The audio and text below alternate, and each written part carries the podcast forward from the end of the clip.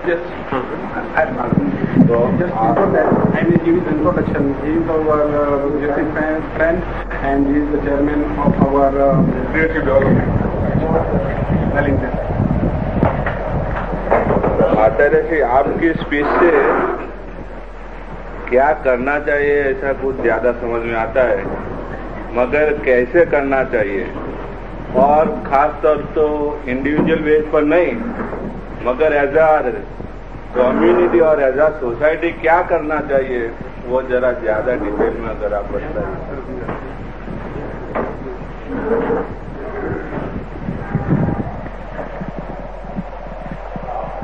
वो तो मैं दोबारा आऊँ और दिन या दो दिन रुकूं तो आसान पड़े। लेकिन अभी तो मुल्क के सामने करने की एक ही बात है। कि कुछ भी करने की जल्दी नहीं करनी चाहिए और विचार की एक हवा फैलानी चाहिए। करने की बहुत जल्दी नहीं करनी चाहिए। क्योंकि जब तक मुल्क के पास ठीक विचार न हो, हम जो भी करने की कोशिश करेंगे उससे गलत और उपद्रव होने का डर ज़्यादा है। तो मुल्क के पास ठीक ठीक माइंड नहीं है। इसलिए एक्शन की बहुत जल्दी गड्ढे में ले जाने वाली है और कहीं नहीं ले जाने वाली।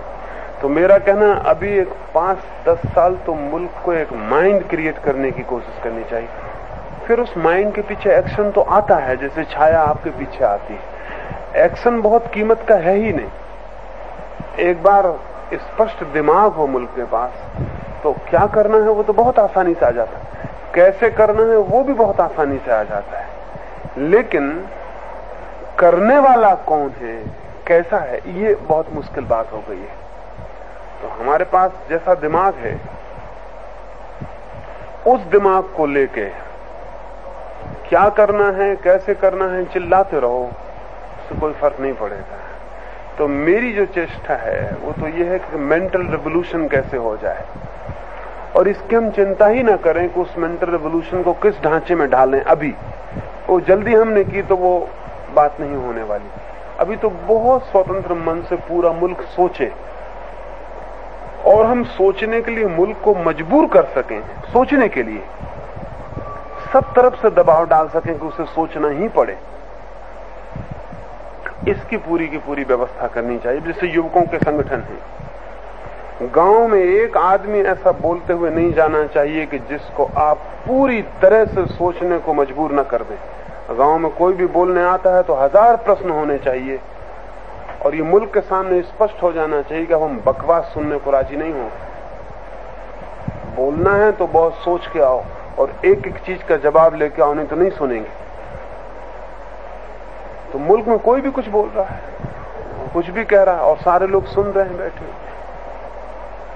तो हिंदुस्तान के युवक अगर इतना भी कर दें कि हिंदुस्तान के व्यर्थ बोलने वालों का मुँह बंद कर दें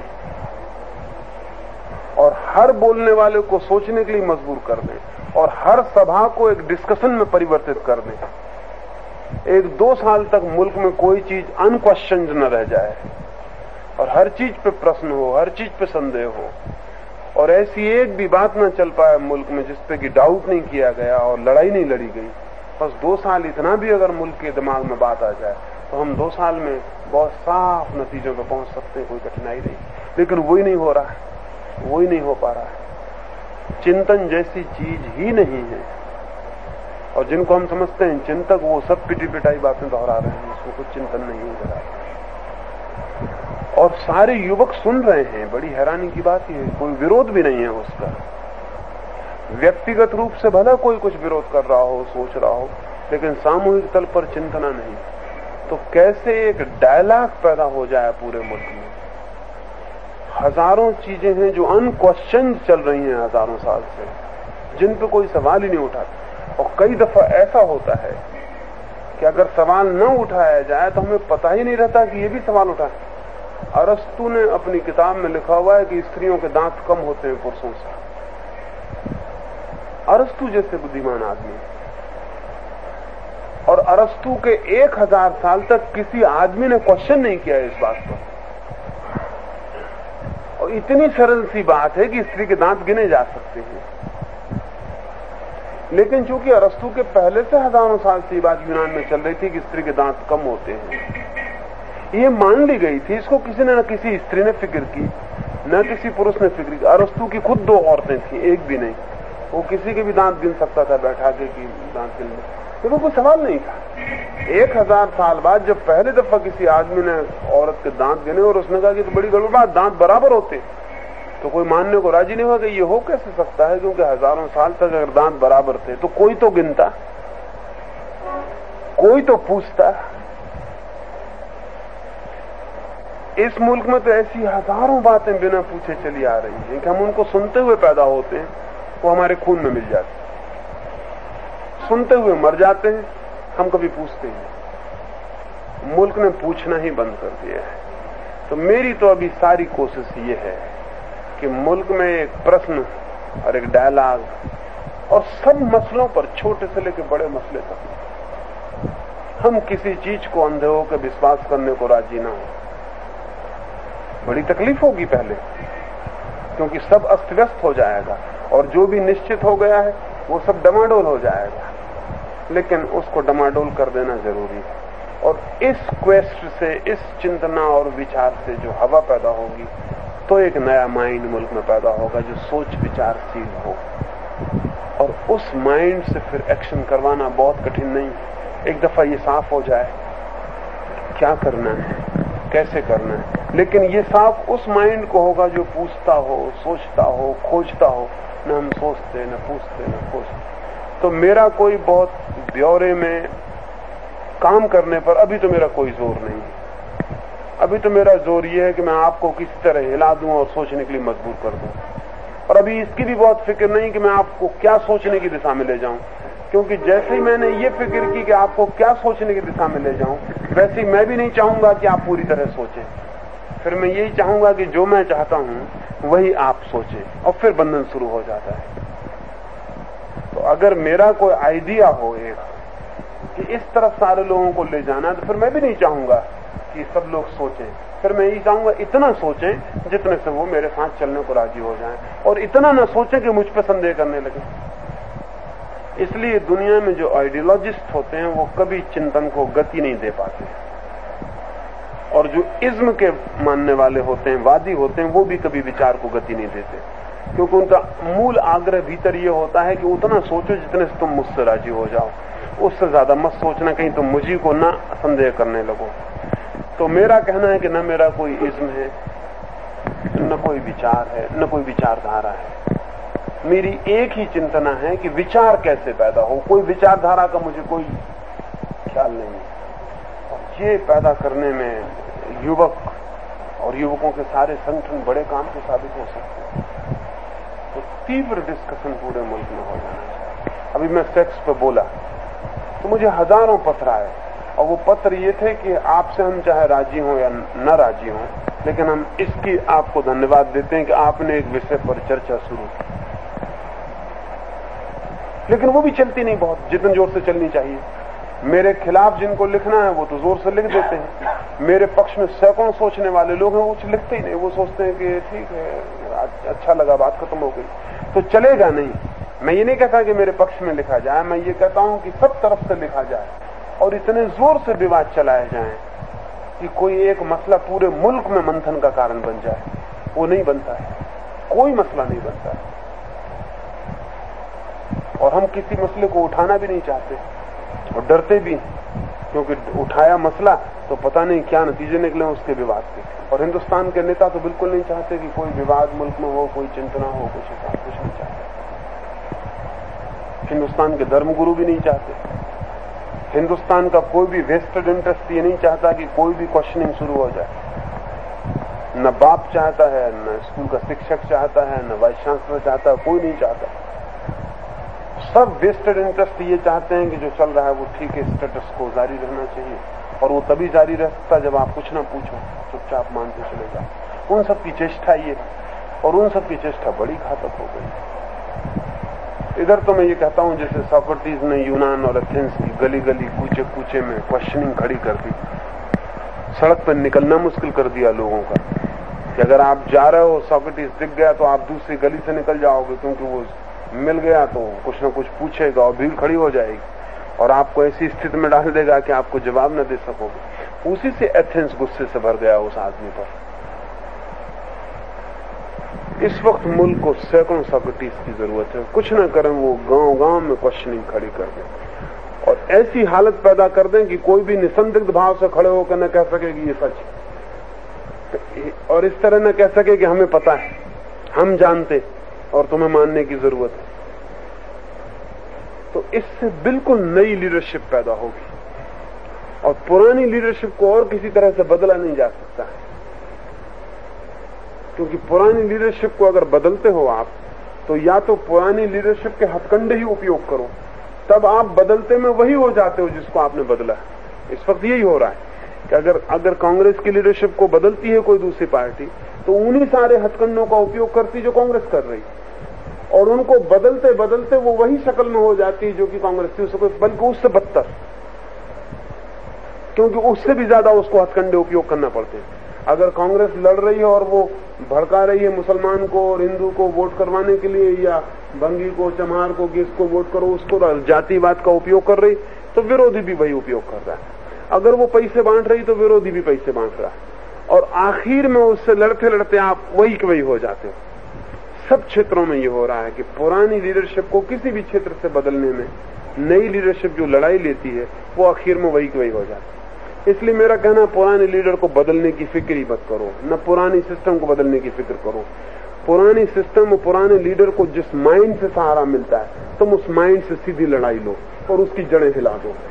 और तुम पाओगे कि एक दस पंद्रह साल की तीव्र अराजकता चित्त में पैदा हो जाए मुल्क के तो इस अपीवल में जो लोग ऊपर आ जाएँगे, वो बिल्कुल और तरह के लोग होंगे। और उनसे एक्शन भी आएगा, उनसे कुछ काम भी होगा तो नहीं होने ये, सरोजनी जी आपको शायद ख्याल ना हो कि रूस में लेलिन और की, इनके पहले निहिलिस्टों का एक बड़ा आंदोलन चला। और निहलिस्टों ने और कुछ नहीं किया, क्योंकि निहलिस्ट का मानना ये है कि वो एक तरह का अराजकवादी है। वो कहता, हम ये भी नहीं मानते और वो भी नहीं मानते। हम कुछ नहीं मानते। हम कुछ मानते ही नहीं। तो नीलोत्सव का 1900 से लेके एक तीव्र आंदोलन चला। और 15-20 साल में उसने पूरे मुल्क के चित्त को पुरानी जड़ों से शिथिल कर दिया। और उसके पीछे नई लीडरशिप आ गई जिस और उसकी पूरी भूमिका जो थी वो नीलिस्तों ने खड़ी हिंदुस्तान में कोई समाजवादी, कोई साम्यवादी आंदोलन कभी सफल नहीं हो सकता, क्योंकि हिंदुस्तान के पास नीलिस्तों जैसा कोई आंदोलन नहीं जो पुरानी जड़ों को हिला दे। और जब पुरानी जड़ें हिल जाती हैं तो वृक्ष नई जड़ों की मांग करता है। नहीं तो वो मांग ही नहीं करता। तो इधर मेरी समझ में इस, इसलिए यहाँ क्या हो रहा है कि अगर यहाँ का समाजवादी भी तो भी हथकंडे उसके बिल्कुल पूंजीवादी है। यहाँ कुछ भी कोई करे तो वो करेगा वही वो जो हो रहा है। और उससे कोई कोई हल नहीं होता है। इधर मैं चिंता ही नहीं करता हूँ कि क्या करना अभी और कैसे करना। अभी मैं एक ही चिंता करता हूँ कि मुल्क के चित्त को पूरी तरह अस्त व्यस्त कैसे कर देना। सब मसलों पर संदेह कैसे पैदा हो जाए। सब सब, सब सवालों पर हम कैसे पूछने लगे फिर से कि ठीक है पुराने हल हल नहीं है। अब हम क्या? कौन सा हल है? अभी मैं हल नहीं देने की कोई बात करता हूँ। अभी मैं कहता हूँ कि इतना ही पूछना खड़ा हो जाए मुल्क के सामने तो इसी चिंतना से हल खोजने वाले भी आ जाएँगे नया चिंतन देने वाले लोग भी आ जाएँगे और नई लीडरशिप नया नेतृत्व धर्म में समाज में राजनीति में सब तरफ़ खड़ा हो जाए। और अगर हमने जल्दी की और जल्दी हम क्यों करते हैं? हमें कभी ख्याल नहीं आता। हम अक्सर मुझे रोज लोग पूछते हैं कि आप ये कह देते हैं हम समझ लेकिन हम करें क्या? और क्या आपकी योजना है? वो पूरी हमें बताइए तो हम करें। वो इतनी जल्दी क्यों करते हैं? उसका कारण? जब मैं उनको हिला देता हूँ तो उनकी पुरानी योजना और दृष्टि तो हिल जाती है तो वो कहते हैं, जल्दी से हमें कोई नई योजना बताओ तो हम उसको पकड़ लें। लेकिन वो जो पकड़ने वाला चित्त है, वो कायम रहेगा। मैं कहता हूँ कि पकड़ने की इतनी जल्दी मत करो, तुम कुछ दिन हिले हुए भी तो रह जाओ, मत फ़िक्र करो पकड़ने की कि नया क्या होगा, या क्या हम करेंगे। सोचने को ही राज़ी हो जाओ। मेरा मेरा ख्याल समझ आता ना? तो इधर मेरी तो एक तरह की निगेटिव दृष्टि है अभी। मानता हूँ मैं कि उससे पॉजिटिविटी पैदा होगी, लेकिन उसकी मैं बहुत चिंता नहीं करता हूँ, क्योंकि वो कोई 10-15 साल तो मुल्क को इतने ज़ोर से हिलाने की सब तरफ़ से ज़रूरत है। और ऐसे मित्र चाहिए जो सब तरफ़ चोट कर सके। और गांव-गांव में ऐसी हालत पैदा कर दें कि पूरा गाँव संदिग्ध हो जाए कि अब कुछ मामला तय नहीं रहा। हमने अब तक जो तय माना था वो तय नहीं है। जो हम तक सत्य समझे थे वो सत्य नहीं है। जो किताब हमने किताब मानी थी वो किताब नहीं है। जिसको गुरु कहा था वो गुरु नहीं है। तो इस चिंतना से अपने आप ही वो सब पैदा होगा। ये जो पश्चिम में दो तीन सौ वर्षो में इतना विज्ञान पैदा हो सका, उसके पीछे थोड़े से लोगों का हाथ था जो वैज्ञानिक नहीं थे। जिन लोगों ने फ्रेंच क्रांति में, जो एनसाइक्लोपीडिस्ट जो थे थोड़े से, जिन्होंने बहुत संदेह पैदा किया था सारी चीज़ों पर, वो मौलिक रूप से जन्मदाता बने। एक दफ़ा संदेह पैदा हो गया तो कई लोग संदेह करने लगे। और जब संदेह पैदा होता तो कई चीज़ों तो हो जाता। जब एक दफ़ा ये संदेह पैदा हो गया किसी भी चीज़ के संबंध में। गलिलियो को पकड़ के जो चर्च ने कहा, चर्च ने ये कहा गलीलियो से प्राइवेट में। चर्च के अधिकारियों ने प्राइवेट में गलीलियो से ये कहा कि तुम्हारी बात ठीक भी हो सकती है, लेकिन हम उसे मानने को इसलिए राज़ी नहीं है कि बाइबल की अगर एक बात गलत हो गई तो बाकी सब चीज़ों पर संदेह पैदा हो जाए। गलीलियो से प्राइवेट में ये कहा कि तुम्हारी बात ठीक भी हो सकती लेकिन हम उसे मानने को सिर्फ़ इसलिए राज़ी नहीं हो सकते कि अगर बाइबल की एक बात गलत होती है तो लोगों को शक पैदा हो जाएगा कि दूसरी भी गलत हो सकती है। और वो उसको संभालना मुश्किल हो जाएगा तो गलीलियो को ज़बरदस्ती बुलाया अदालत में और कहा कि लिखित माफ़ी मांगो। बूढ़ा आदमी था उसने लिखित माफ़ी मांगी, लेकिन उसने जो लिखा है वो बहुत अद्भुत है। उसने लिखा कि तुम कहते हो कि पृथ्वी का चक्कर सूरज लगाता है तो मैं माने लेता हूँ। और मैं क्षमा माँगता हूँ कि मैंने ऐसा कहा कि पृथ्वी सूरज का चक्कर लगाती है। लेकिन मेरे क्षमा मांगने से कुछ भी नहीं होता। पृथ्वी सूरज का चक्कर लगाती मैं, मैं कुछ नहीं कर सकता। मेरा कोई बस नहीं ये मेरा कसूर ही नहीं कि पृथ्वी लगाती। मैंने कहा उसके लिए मैं क्षमा मांगे लेता हूँ। लेकिन लगाती पृथ्वी सूरज का चक्कर है और सूरज पृथ्वी का चक्कर नहीं लगाता। और गैलीलियो की इस बात ने इतने संदेह उठा दिए कि सब गड़बड़ हो गया, पूरा का पूरा। ये एक आदमी पूरी बाइबल का भवन गिरा गया नीचे के ऊपर। और फिर जब लोग कहने लगे, एक शक हो सकता है, दूसरा शक भी हो सकता हिंदुस्तान के साथ कठिनाई ये है कि तुम ये जान के हैरान होगे कि हिंदुस्तान के युवकों ने गीता में एक संदेह नहीं उठाया, तीन हज़ार साल। मुल्क मरेगा नहीं तो क्या होगा? वेद में एक संदेह नहीं उठाया हिंदुस्तान के युवकों ने। महावीर और बुद्ध में एक शक पैदा नहीं किया कि आदमी गलत भी हो सकता है, एक बात। बड़ी आश्चर्यजनक बात है ना? इतनी आश्चर्यजनक बात है कि तीन हज़ार साल की संस्कृति में हम युवक एक संदेह नहीं उठा सकते।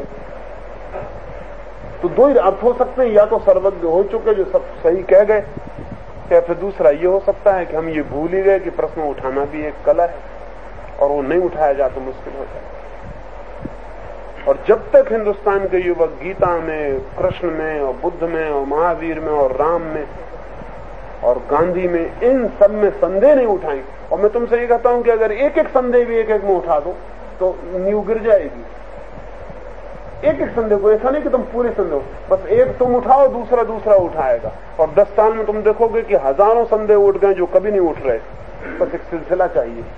और एक दफ़ा पता चल जाए कि कृष्ण एक दफे गलती कर गए तो हम ये तो हो जाता है ना कि कृष्ण और गलती भी कर सकते हैं तो कोई ठेका नहीं ले लिया किसी ने ठीक होने। का तो मेरी तो अभी कोशिश ये है, और अकेला आदमी अगर और कर भी नहीं सकता कुछ, क्योंकि मैं संगठन में विश्वास नहीं करता, क्योंकि मेरा मानना है कि सब संगठन विचार को रोकने वाले होते हैं। संप्रदाय में विश्वास नहीं करता, क्योंकि संप्रदाय रोकने वाले होते हैं। तो मेरा विश्वास तो व्यक्ति की चिंतना, साहस और हिम्मत में है। तो उसको कैसे जगाना?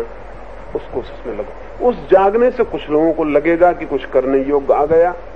वो कुछ करेंगे और मुझसे पूछेंगे तो मैं हमेशा राज़ी हूँ उनसे कि मुझे क्या सूझता है वो मैं कहूँ। लेकिन वो लोग तो आ जाएँ। तभी कुछ कहना ठीक है। और नहीं तो एक नया वर्ग पैदा हो जाएगा। अगर मैं कोई योजना देता हूँ कि ये करना है तो मुझमें विश्वास करने वाला एक छोटा सा वर्ग खड़ा हो जाएगा।